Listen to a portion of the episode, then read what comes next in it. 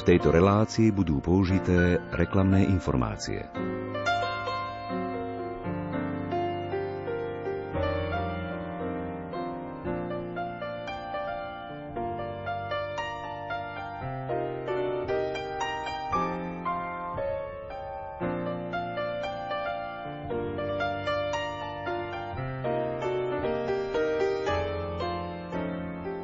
Budúci týždeň vychádza vo vydavateľstve Dobrá kniha v spolupráci so Slovenskou biblickou spoločnosťou nové vydanie Svätého písma Jeruzalemskej Biblie.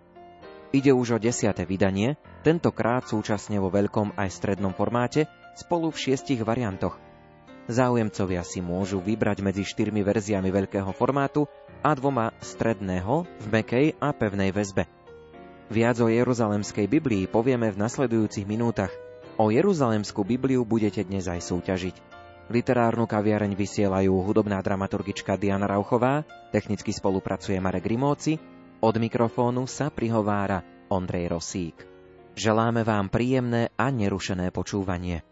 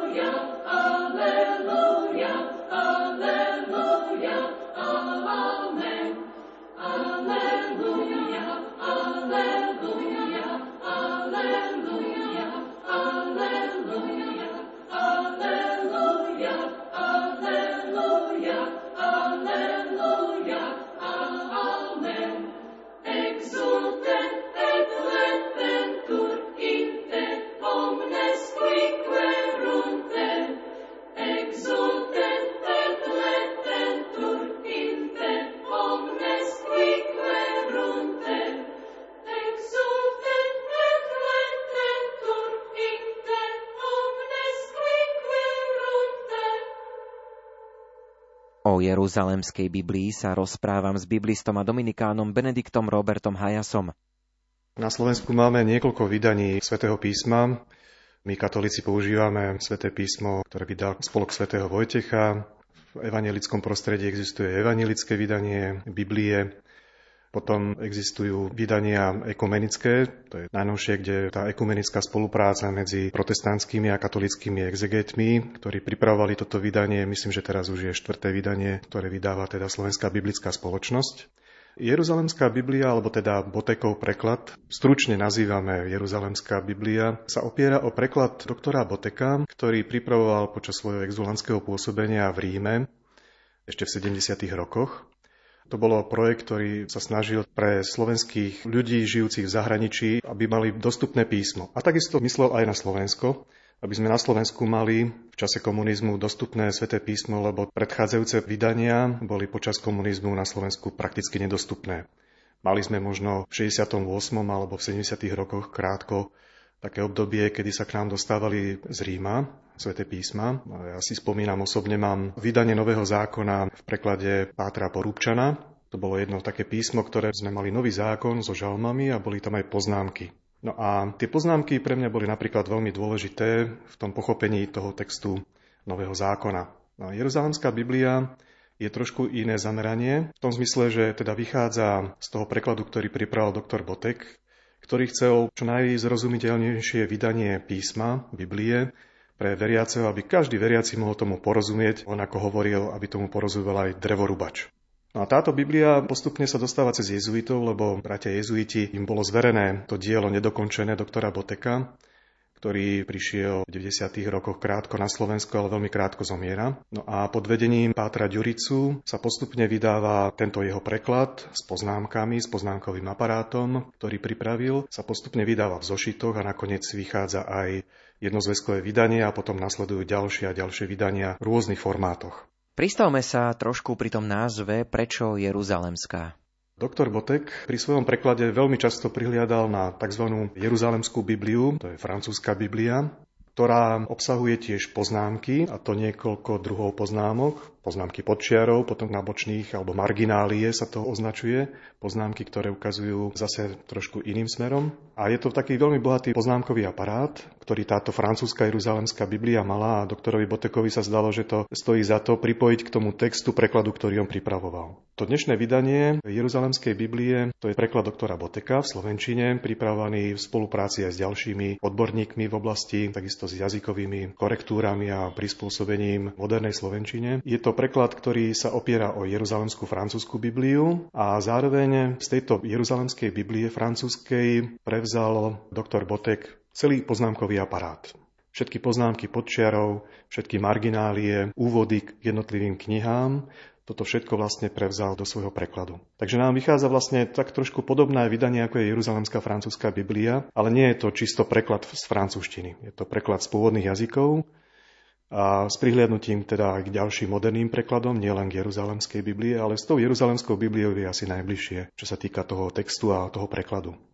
V rozhovore o Jeruzalemskej Biblii s biblistom a dominikánom Benediktom Robertom Hayasom budeme pokračovať aj po piesni.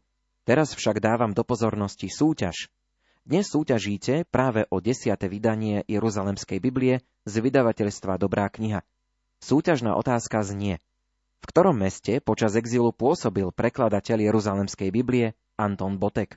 Odpovede môžete posielať e-mailom súťaž zavináč lumen bodka es ká, teda súťaž zavináč lumen bodka es ká, alebo es em eskou na čísla nula deväť nula osem šesť sedem sedem šesť šesť päť a nula deväť jeden jeden deväť jeden tri deväť tri tri. Pripíšte aj vašu kontaktnú adresu.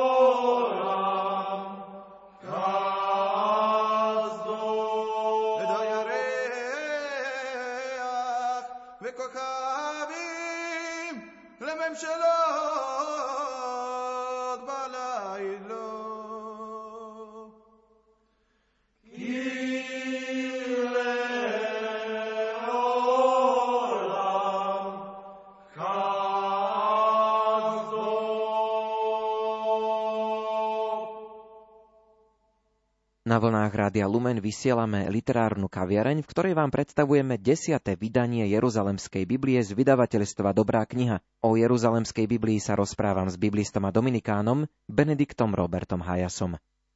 Aký bol ten historický podklad, z čoho vlastne vychádza ten preklad Jeruzalemskej Biblie? Jeruzalemská Biblia, ktorá vzniká v Jeruzaleme, alebo respektíve tí odborníci, bolo ich vyše tridsať ľudí, ktorí pracovali na tom modernom francúzskom preklade po druhej svetovej vojne, chceli pripraviť moderný preklad, ktorý sa opiera o hebrejské, grécké, aramejské a sýrske verzie písma, pretože pôvodný jazyk svätého písma sú všetky tieto jazyky, alebo prekladové jazyky.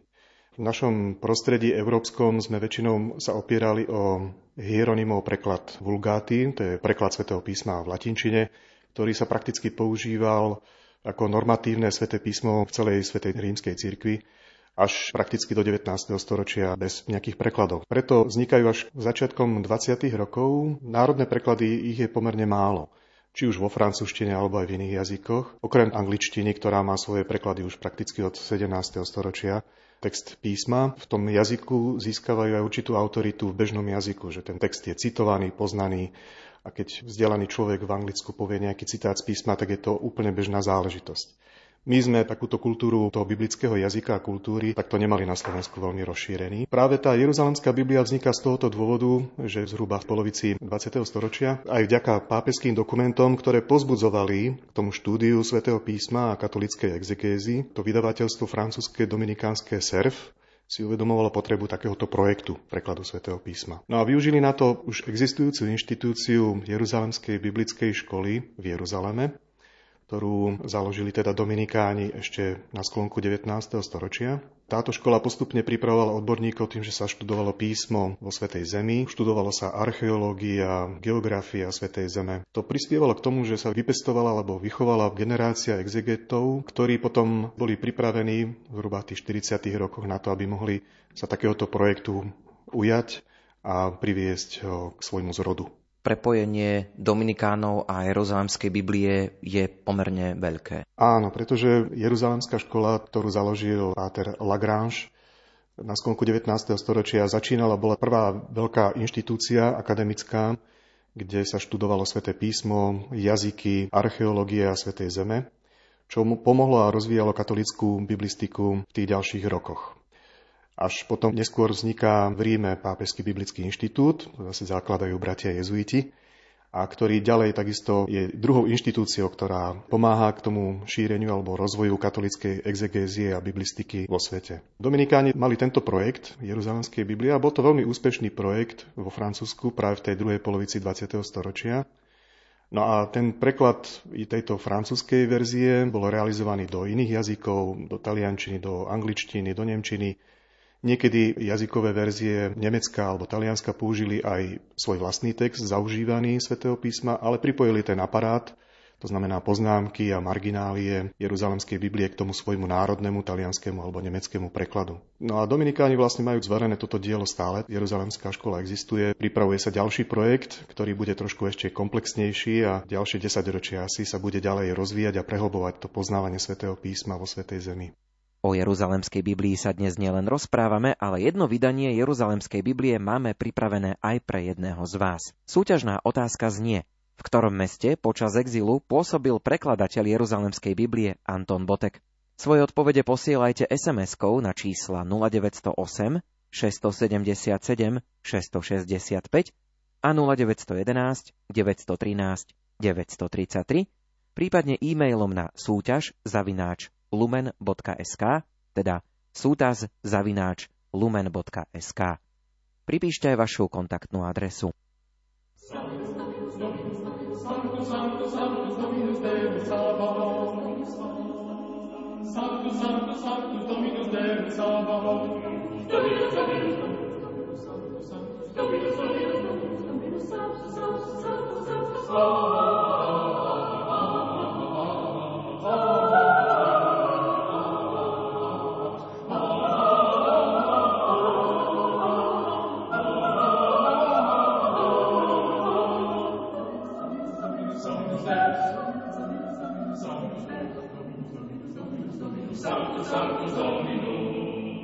Sanctus, Sanctus Dominus.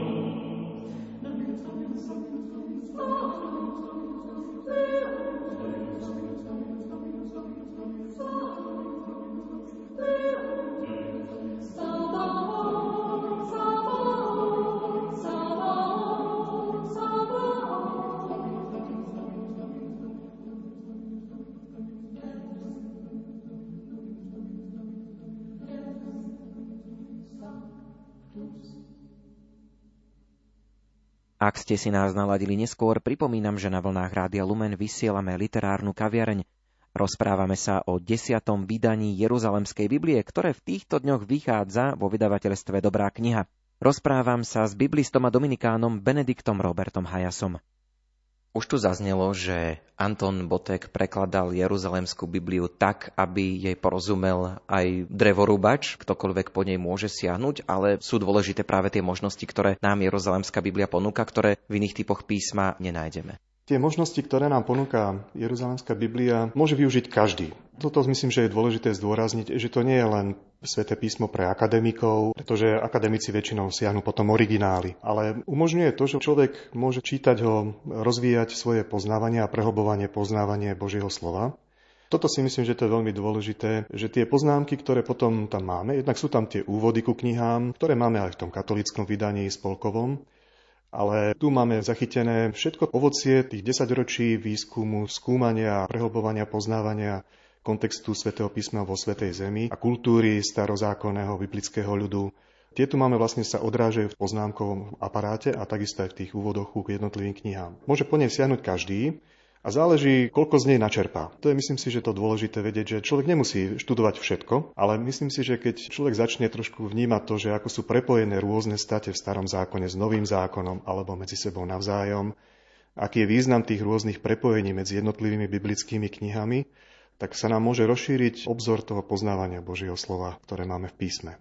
Aké tie možnosti pre štúdium tam sú? Sú to predovšetkým úvody k jednotlivým knihám. Tie nám dajú vhľad do celej knihy, akú má štruktúru, aké sú hlavné témy, aké je usporiadanie tej danej knihy. To je taká tá úvodná časť. Potom, keď máme text písma, pod čiarou máme poznámky, niektoré vysvetľujú jazykové ťažkosti toho textu, pretože nie všetko v hebrejčine vieme veľmi dobre doslovne preložiť, preto sa niekedy pri preklade použije opisný preklad alebo nejaký významový preklad a to je v tých poznámkach potom vysvetlené. Je tam niekedy uvedený aj doslovný preklad, a kde je potom aj vysvetlivka, prečo je takýto preklad a čo to znamená.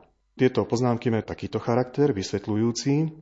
Potom uvádzajú tiež význam niektorých, povedzme, nejakých rituálov, ktoré sú v starom zákone, potom význam niektorých kultúrnych zvláštností hebrejskej kultúry starozákonnej, ktoré nám osvetľujú pohľad na danú kultúru a umožňuje nám pochopenie toho textu, ktorý nám niekedy môže byť ťažký.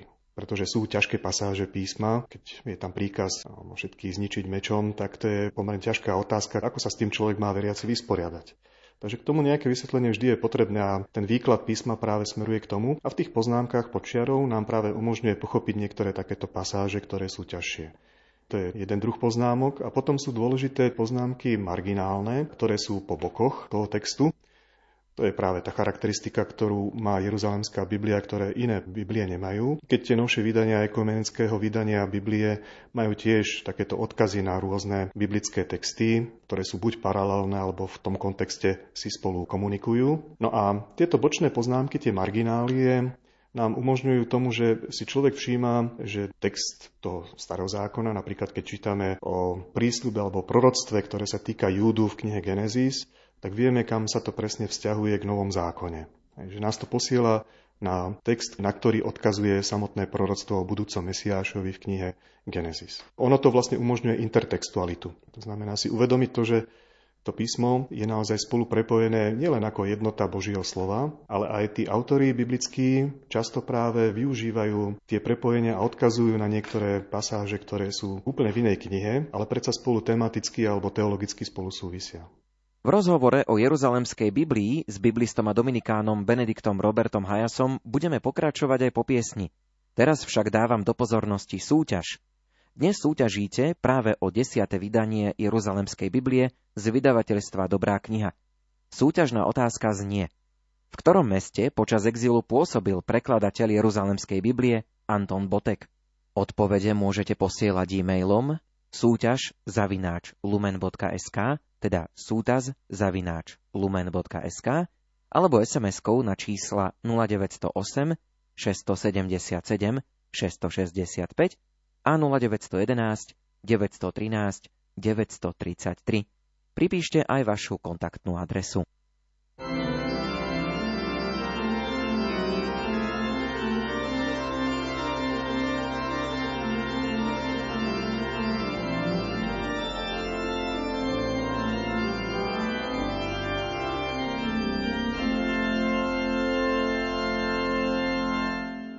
Na vlnách Rádia Lumen vysielame literárnu kaviareň, v ktorej vám predstavujeme desiate vydanie Jeruzalemskej Biblie z vydavateľstva Dobrá kniha. O Jeruzalemskej Biblii sa rozprávam s biblistom a dominikánom Benediktom Robertom Hajasom. Aj ten slovenský preklad sa nejako vyvíjal v čase. Spomínali sme už osobnosť Antona Botteka. Doktor Bottek tu začínal to dielo koncom šesťdesiatych rokov, začiatkom sedemdesiatych rokov dvadsiateho storočia pripravovať v spolupráci s ďalšími odborníkmi. Spomínal som Pátra Porúbčana, ktorý mu veľmi takisto pomáhal, mu odborne konzultoval jeho text. Potom tam bol určite dôležitá postava aj Pátra Heribana, ktorý takisto je veľký odborník a ten vlastne potom aj pripravoval revíziu katolického prekladu, ktorý vyšiel v Spolku svätého Vojtecha. U nás prvé publikácie, ktoré tým, že sa snažil doktor Bottek rozšíriť to písmo medzi Slovákov v zahraničí, aby každá rodina mala písmo, aby sa každý Slovák mohol dostať k písmu, k Biblii vo svojom jazyku. Boli vydané dve publikácie samostatne, ktoré k nám potom počas komunizmu v sedemdesiatych rokoch sa aj tajne pašovali. A to bola kniha Posolstvo. To je jedna časť tejto Jeruzalemskej Biblie budúcej, ktorá obsahuje Nový zákon. To je vlastne novozákonné spracovanie s tým, že doktor Bottek mal cez ďalšie kontakty, bol tam monsignor Hnilica, ktorý získal práva na využitie obrázkového materiálu z jednej publikácie talianskej. Takže táto kniha nám veľmi v tých rokoch komunizmu sprostredkovávala Nový zákon, jednu časť tohoto prekladu s krásnym obrázkovým materiálom a umožňovalo to človeku už vtedy poznávať písmo trochu lepšie, ako sme dovtedy mali možnosť. Potom vyšla časť Starého zákona, to sa zase volalo Za svetlom. Obidve publikácie, s tým som sa stretol vo svojej mladosti práve. To bolo zase zo Starého zákona časti. A potom neskôr vychádzali tiež aj žalmy, vyšli samostatne. Doktor Bottek využíval tú možnosť, že v Ríme bolo viacero odborníkov, jednak z biblických vied, ale aj potom z toho prostredia slovenských kňazov katolíkov, ktorí aj pracovali pre, povedzme, Slovenské vysielanie Vatikánskeho rozhlasu, publikovali tiež rôzne periodika pre Slovákov žijúcich v zahraničí. On prekladal samostatne, ale odborne konzultoval s ďalšími odborníkmi, jednak z toho prostredia Ústavu svätého Cyrila a Metoda v Ríme, ale tiež tam boli páter Porúbčan, jezuita, a potom páter Viliam Pavlovský, profesori obidvaja učili na Pápežskom biblickom inštitúte v Ríme. A spomínal som tiež, že aj ten páter Heriban bol jeden z nich, ktorý prispel svojou konzultáciou alebo svojimi odbornými radami k tomuto prekladu. O Jeruzalemskej Biblii sa dnes nielen rozprávame, ale jedno vydanie Jeruzalemskej Biblie máme pripravené aj pre jedného z vás. Súťažná otázka znie, v ktorom meste počas exilu pôsobil prekladateľ Jeruzalemskej Biblie Anton Bottek. Svoje odpovede posielajte es em eskou na čísla nula deväť nula osem šesť sedem sedem šesť šesť päť a nula deväť jeden jeden deväť jedna tri deväť tri tri, prípadne e-mailom na súťaž zavináč lumen.sk, teda súťaž zavináč lumen.sk. Pripíšte aj vašu kontaktnú adresu.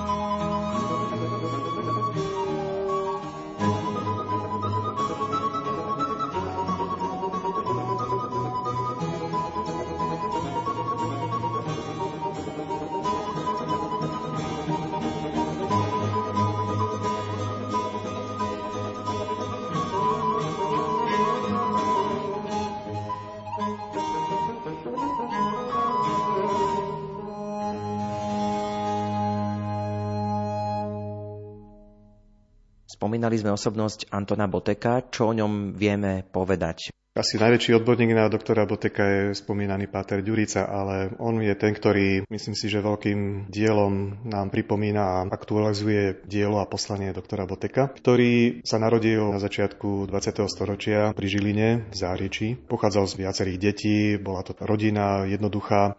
Po maturite študoval teológiu v Trnave, bol vysvetený biskupom Pavlom Jantaušom. Potom po svojich krátkych pôsobnosti buď pôsobil ako kaplán, alebo potom pôsobil v Piešťanoch medzi chudobnými. Založil tam rôzne odborové hnutia, venoval sa apoštolátu ministrantov. Pôsobil ako vojenský kaplán a mal blízko k žurnalistike, k novinárstvu. Získal post šéfredaktora Katolíckych novín v štyridsiatom druhom roku. Jednak sa angažoval v tých sociálnych otázkach, ale takisto aj v novinárskej oblasti, kde šéfredaktoroval Katolícke noviny. Koncom roku štyridsaťosem štátna administratíva zasiahla, rozpustila katolícku akciu. Bol doktor Botek prepustený z redakcie Katolíckych novín. Nejaký čas sa uchýlil na faru v Bobote a potom bol zatknutý. Bol aj odsúdený, prešiel väzeniami v Leopoldove, v Novákoch, Hilave, Močenku. Odtiaľ utiekol a skrýval sa. Potom sa mu podarilo dostať tajne do Rakúska. Je to pomerne dobrodružný útek, pretože vlastne on preplával rieku Moravu a odtiaľ sa dostal do Ríma. V Ríme potom spolupracoval s emigráciou, robil intenzívnu činnosť na tom náboženskom, sociálnom a kultúrnom poli. Založil Slovenské katolícke ústredie, stal sa jeho vedúcim, vydával mesačník Hlasy z Ríma. Postupne bol aj vlastne jeho šéfredaktorom. Potom vycestoval aj do Kanady. Jednak bol poslaný robiť prieskum medzi Slovákmi v zahraničí, takže navštívil tie slovenské misie vo Francúzsku. Potom bol v Kanade, kde založil aj farnosť svätého Andreja, vybudoval školu, moderné pastoračné centrum. Takže on bol taký veľmi činný. Spolupracoval s vydavateľstvom slovenských jezuitov v Kanade. Dobrá kniha, v tom čase v Kanade existovala, teda bola prenesená, kde sa venoval prekladateľskej činnosti. Takže mu vyšli preklady od Teilharda de Chardina. No a po druhom Vatikánskom koncile, keďže sa tá činnosť Slovákov v Ríme viac rozšírila, sa znovu vracia do Ríma a začne spolupracovať s biskupom Pavlom Hnílicom a so Slovenským ústavom svätého Cyrila Metoda. Tam sa dostávam vlastne k tomu začiatku prekladateľskej činnosti písma, ale teda on prekladal a pripravoval na vydanie viacero kníh v tomto čase. Potom pôsobil celý čas v Ríme, v rámci Ústavu svätého Cyrila Metoda spolupracoval na príprave tých kníh, jednotlivých častí teda v Jeruzalemskej Biblie. Po novembri osemdesiatdeväť sa vrátil naspäť na Slovensko, ale veľmi krátko zomieral, už bol vlastne vtedy starý pán, takže bol v charitnom dome v Pezinku, kňazskom domove charitnom, kde v roku deväťdesiatdva zomiera.